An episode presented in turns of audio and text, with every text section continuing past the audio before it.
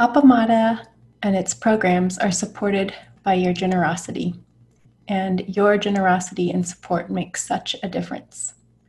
You can find a link for contributions on the website at appamada.org. Thank you.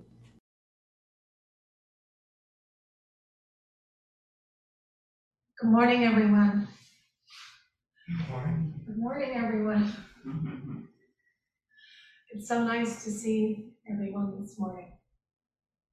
I'm glad you're here. Um,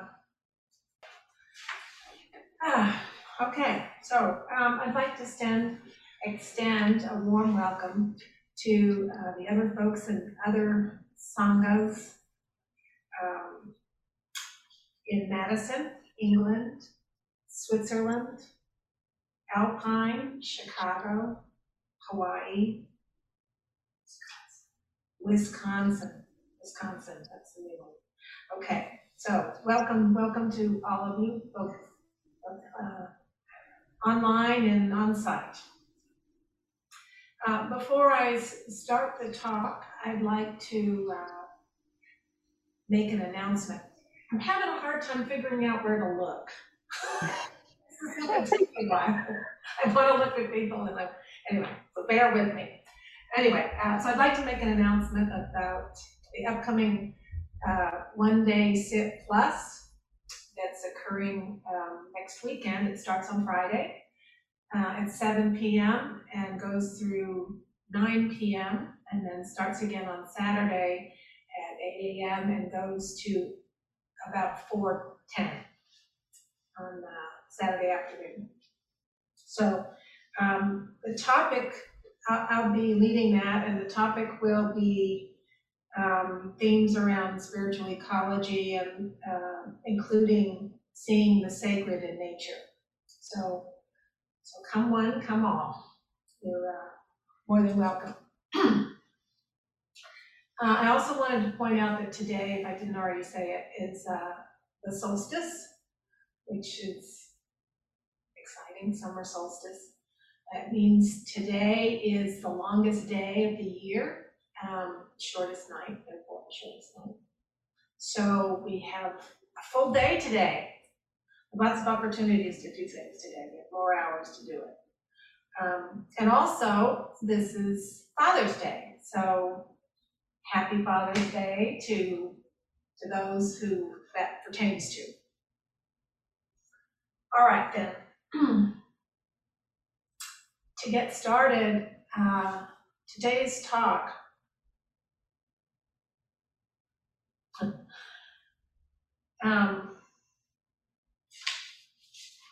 there we go. Today's talk was going to be about generosity, just generosity generally, and I got fascinated about one particular aspect of uh, generosity. Um, and this is fearlessness. And this is discussed in um, Norm Fischer's book, uh, The World Could Be Otherwise. And it's discussed within the context of generosity. But I find it particularly interesting, so I want to start there instead of talking about it at the end. So, um, it's within the context of types of giving.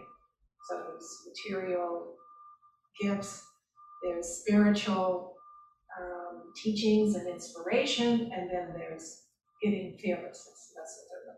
Anyway, um, so first of all, I'd like to, to, to ask, um, so what is fearlessness and how does one offer it to others?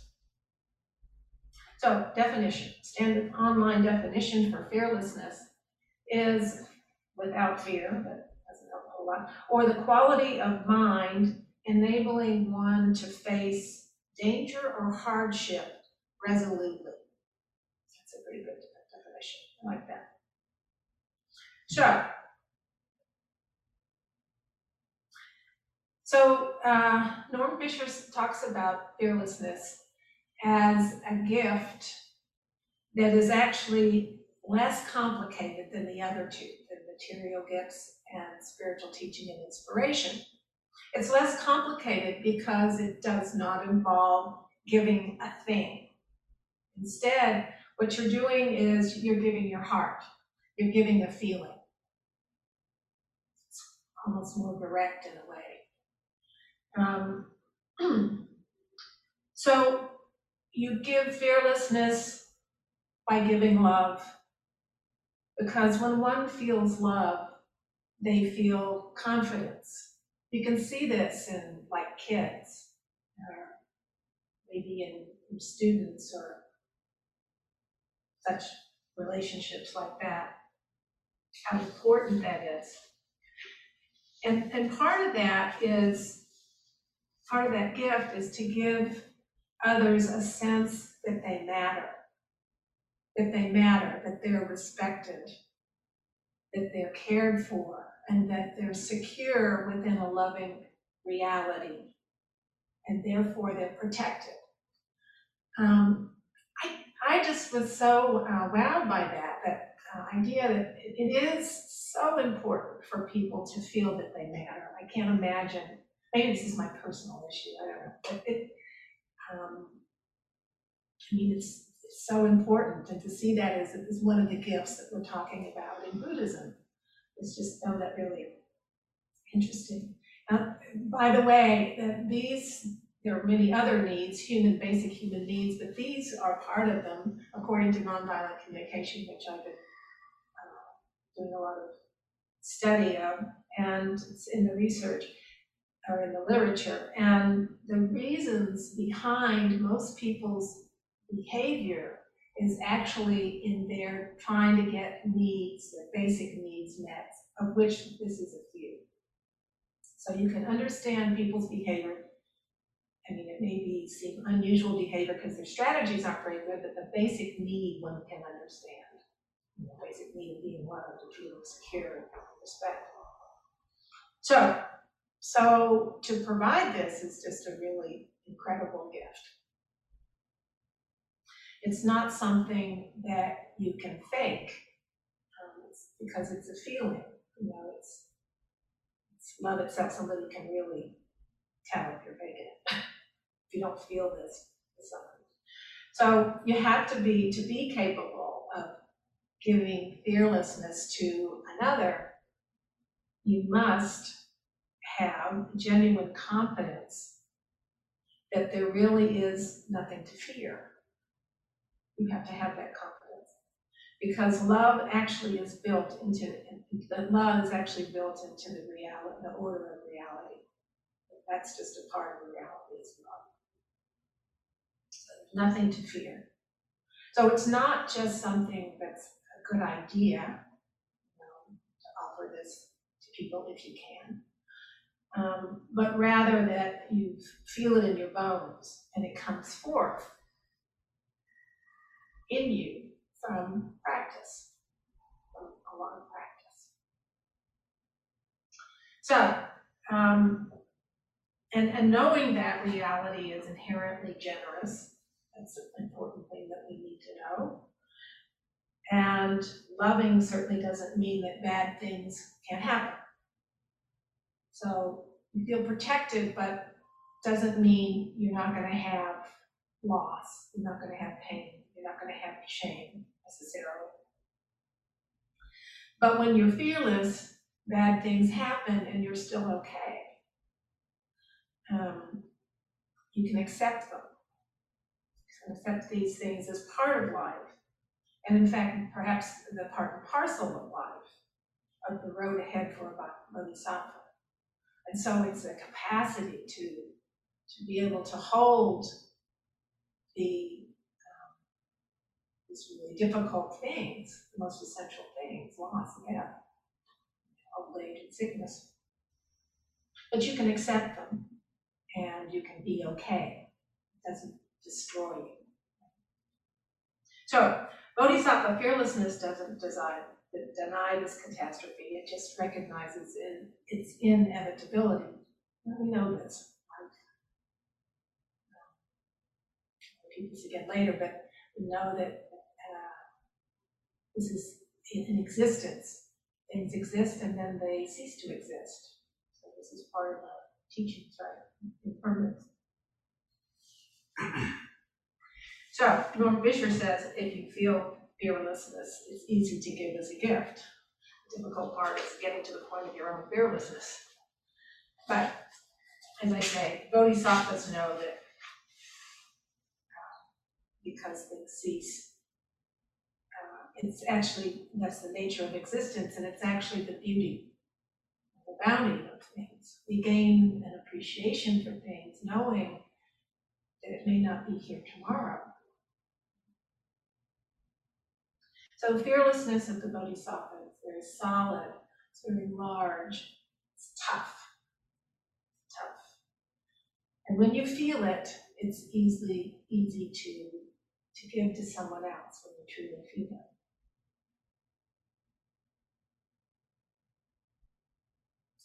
And when you meet someone who actually has this capacity, you're going to notice it. You're going to notice it.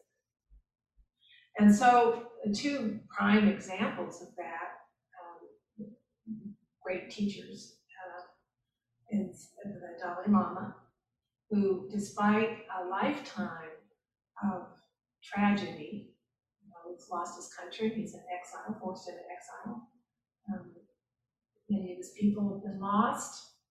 Um, his culture, there's been an attempt to decimate his culture, the destruction of so many you know, statues and religious places.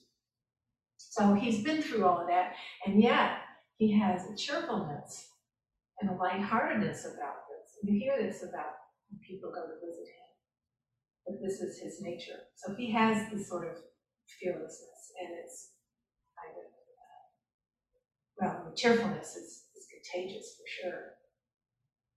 The other person is Suzuki Roshi himself. Uh, similar. That students say that when they are with him, when they're in his presence, that it felt good to them to be themselves. What a gift that is, right? That you can be yourself around somebody. And, um, yeah, be yourself feel good about it. And although Suzuki Roshi didn't say much, um, he naturally treated others as a sacred, mysterious person in which he was very interested. Um, just love that. So maybe as you know, we as students of the way and on the Bodhisattva path. We, maybe we won't be able to reach this level, maybe we won't. But what we can aspire to, we can aspire to it. And we can um, love more tomorrow than we're doing today. It's part of the, the uh, aspiration is to always go towards, go towards, go, not necessarily never you may not make it, but you're going towards it. That's the whole deal. So um, there was a reference also in in uh, Fischer's book to the Prajnaparamita Sutra in 8,000 lines.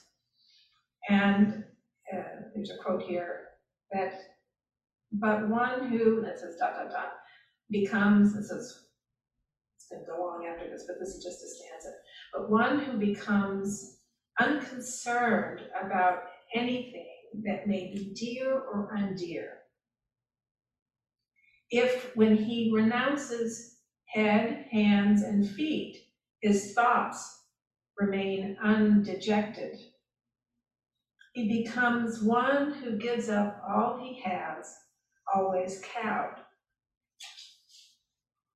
So in this sutra, the Prajnaparamita Sutra, in 8,000 lines, any version of it, I'm sure, um, fear is a, is a crucial, crucial theme.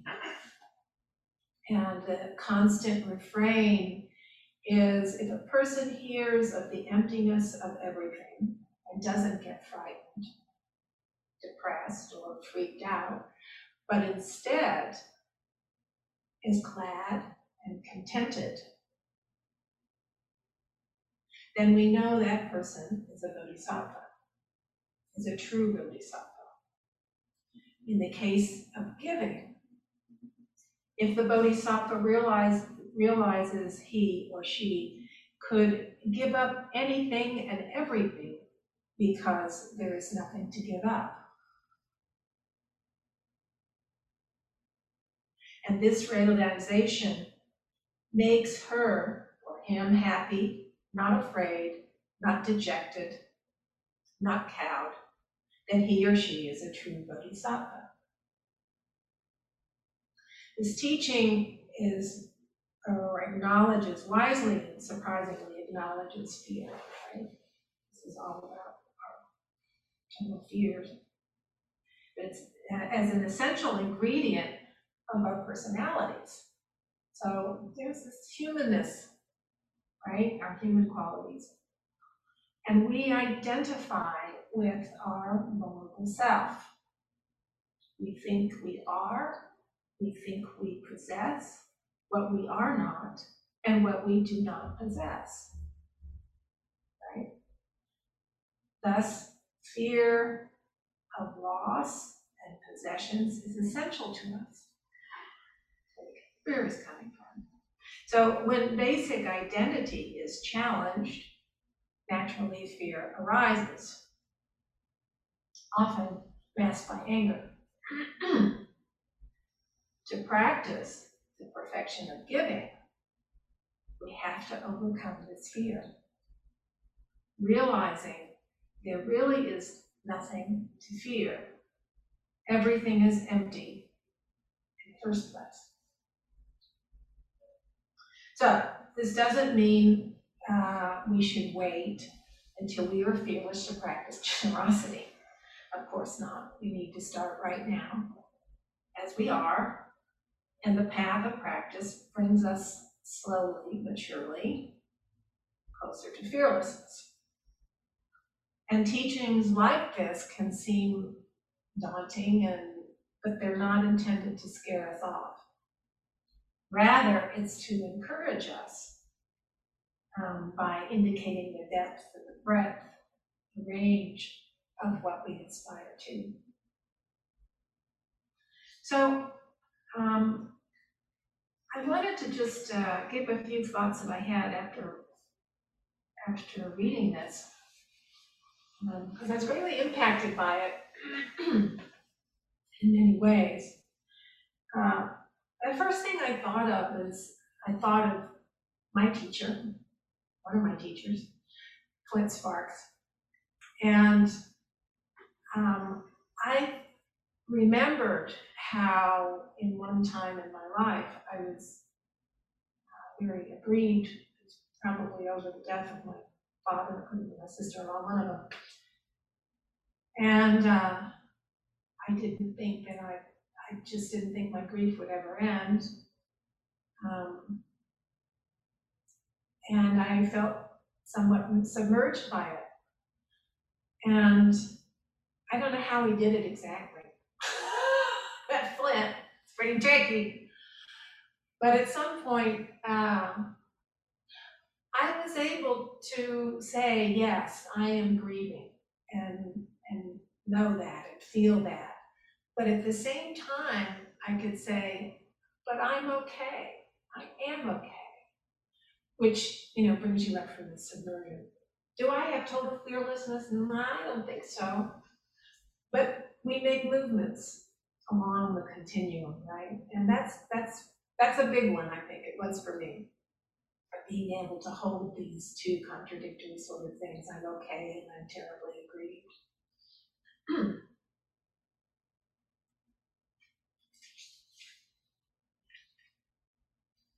So I also thought about Flint as well. Um, in his discussions about vulnerability an inquiry. You know, I mean, that's what it's all about. It's us being vulnerable and being open with our vulnerability with other people. For one thing, it has an impact on them. Hmm. but just being vulnerable with that kind of takes away some of the, strips off some of that fear. It's also a way how to open up our life. That's part of it.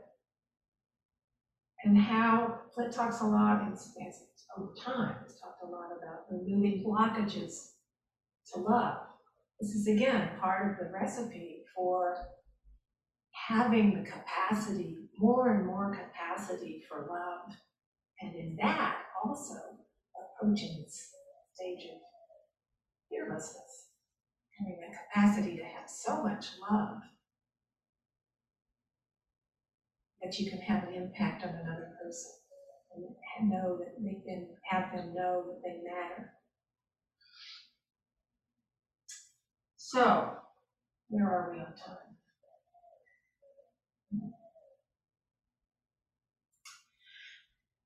I'll just say, I, um, there's a lot of uh, information on how to generate generosity. Um, and certainly his chapter on generosity discusses it. And I was going to talk about it, um, but I, uh, I decided not to. I wanted to focus on this instead. But um, so you can consult this book or a lot of other books on, on gener- generosity in, in general. I'll just mention a few things um, that are useful in this process. And that is, uh, one is um, being aware, and I think once we start this practice, we do this, we start becoming aware of our attitudes, what our attitudes actually are, and that they are changeable, they're not solid. And we become aware of this simply by noticing paying attention to our responses, our reactions to things, when we feel tightened up or when our breath gets short or when we get clenches in our shoulders or all those are signals from the body, right? Telling us, giving us information. And of tightening down, closing up, becoming stingy, becoming small minded. And by noticing it, that's the first step, becoming aware of it. And the second step, of course, is um, trying to notice it more quickly, sooner after you know it's occurred, and stopping eventually stopping, stopping the attitude we were going off the cliff of getting smaller and smaller and smaller. So of course, meditation and um, meditation is very useful. It's probably the best way because you sit and what you have to do to sit when you're sitting, but look, at your mind and all the things it's churning out. So it's a perfect place to do that. And also having this community of friends that can also help you, support you on that, on that path. And another uh, aspect of this opening is realizing it's the recognition of, or maybe to say it a different way, to, to practice generosity is actually to appreciate the natural abundance of being. The inherent generosity of time and space. Space is one that's particularly easier, I guess, to, to appreciate. Seems really clear to me. Um, and also the ongoing unfolding of life. There's some, there is generosity in that. So these are precious gifts. Life is generous and is always making new life. It's expansive and, ab- and abundant. And it's never stingy or small minded. It keeps on going and rising up wherever it has a chance. And so you don't have to create life, you just have to let it in, let it in, let it in. Let go of your attitudes. So I think that the harsh winter that we just had here in Texas is a good example of life being generous. So we had, you know, these major freezes, and for those of us in, have yards and gardens and things. And even if you don't have them, you can look around the neighborhoods and everywhere. And there was so much destruction, you know, so many freezes, trees breaking and plants apparently gone. And lo and behold, when the, when the springs come, the majority of the things have come back. I've been astounded. Now, they may not have come back in the same form. The whole structure of the branches and the, the leaves are gone forever, but they're coming up from the roots. Now, not everything, but so, so many things. I've been, I've been really astonished. And that's life. Again, reoccurring, coming out of apparently nothing, right? Coming out of the soil, and there it is, everywhere. It's just, it's just a marvel. So the weeds and vines, weeds and vines are the first ones always to come, they clutter up the yard. So nature is prolific. It's prolific bursting forth. It's prolific when a tree topples down in the forest and begins to decompose. It becomes food for you know, the insects, the algae, the fungi, bacteria, all the trees and plants around it. So in just contemplating this sort of thing, to me, is kind of heart-opening and realizing that we are awashed day to day with generosity of life around us. And it's hard sometimes to think about that. We're thinking about whatever we're thinking about, writing a paper. And yet, if there it is, if we just take the time to look at it. So, um, and it keeps going. It's never going to stop. The life on this planet, we're losing species rapidly, and human beings have some hand in that. And it's a terrible tragedy, and it should be stopped. But on the other hand, life will continue. It may not be as it is right now, it won't be, but something will take the place of what's here now. Projecting in the future, we don't know that, but um, let's just say it's my assumption. So it's important that we look at ourselves, human beings, as not something outside of life, but rather intimately, I mean, we're in it. We're as much alive, involved in life as everything else. And life will continue even if we do not.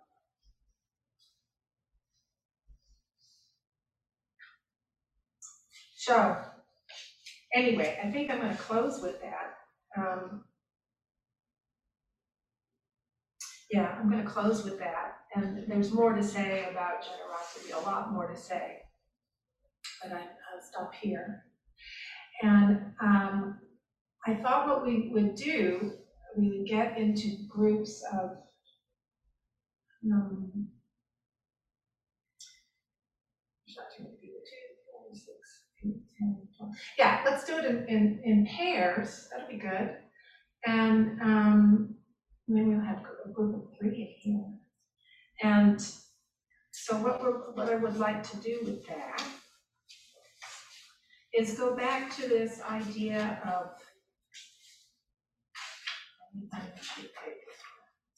One second. Ah, there. Okay, so, so uh, in your partners, um, uh, we'll come back. Let's come back at, um, mm, Probably need 10 10 minutes would probably be enough, I would think. Ten minutes, um, or just make it at, uh, ten forty-five, whoever, uh, is that you? Yeah, Maria, ten forty-five, and this is the instruction. And maybe we can type it on the, on the chat, you probably won't need it, but just in case. Um, so what we're gonna be doing is talking about a person, each person is gonna talk about uh, a person or people that you've known during your life who have offered you this kind of generosity and the fear, fearlessness. So that is specifically let you know that you mattered. Um, or they gave you respect, made you feel cared for, made you feel secure in this loving reality and ultimately protected. Or conversely, if you'd rather do it the opposite, um, who have you offered this kind of love and fearlessness to in your life? So either direction or both if you want to, if there's time.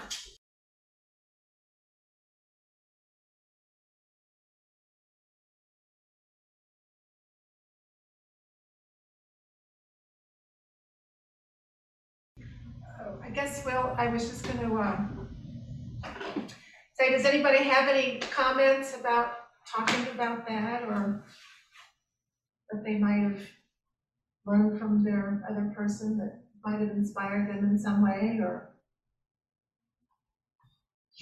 Yeah, that's the really current conversation. You did, you did. I- I- Okay. David and I, um,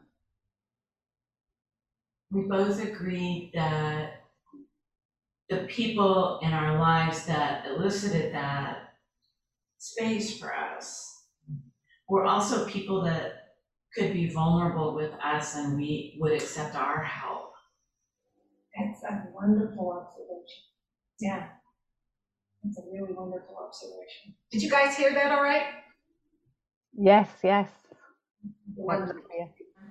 And we, so the idea was that not only were they um, a certain way for us, they also could be vulnerable, and that made us feel seen and important and valuable. So it was, it was a joint thing. It wasn't just coming from one person one way. That's great.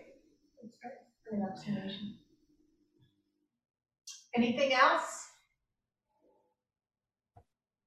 Um, I, um, oh, sorry. No, go on.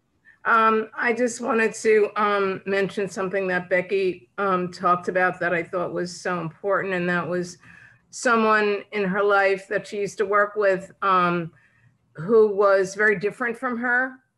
And, um, she wouldn't anticipate, um, being, uh, generous maybe with her or, uh, just very different from her. And in a time of her life when she, um, was withdrawing from people, this person just came and said you are you are coming out with me. We are going for tea. And you know it's just one of those um unexpected sources of generosity i guess you could say it that way.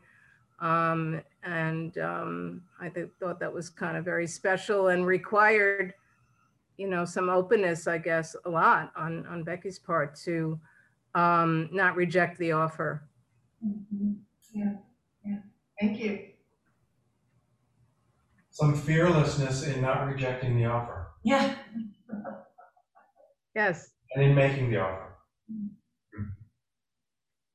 Kim, did you have your hand up a minute ago? I did. There, there's a quality of in in the situations that came to my mind where someone was really, really honest with me, and um, I respected that so much, and that was such such a gift. But there's also the fearlessness quality because when you're honest with someone, they might reject you. You know, so we're dancing around and not saying what's on our mind. you know, I, I, I'm looking at Rosemary. There was one time when she was very honest with me about, you know, a question she had, you know, why did I do X or something? And, and I really appreciated that. And th- those are the times that really just really means something, I think, when someone is that way. Yeah. Clarifying, sure. Okay.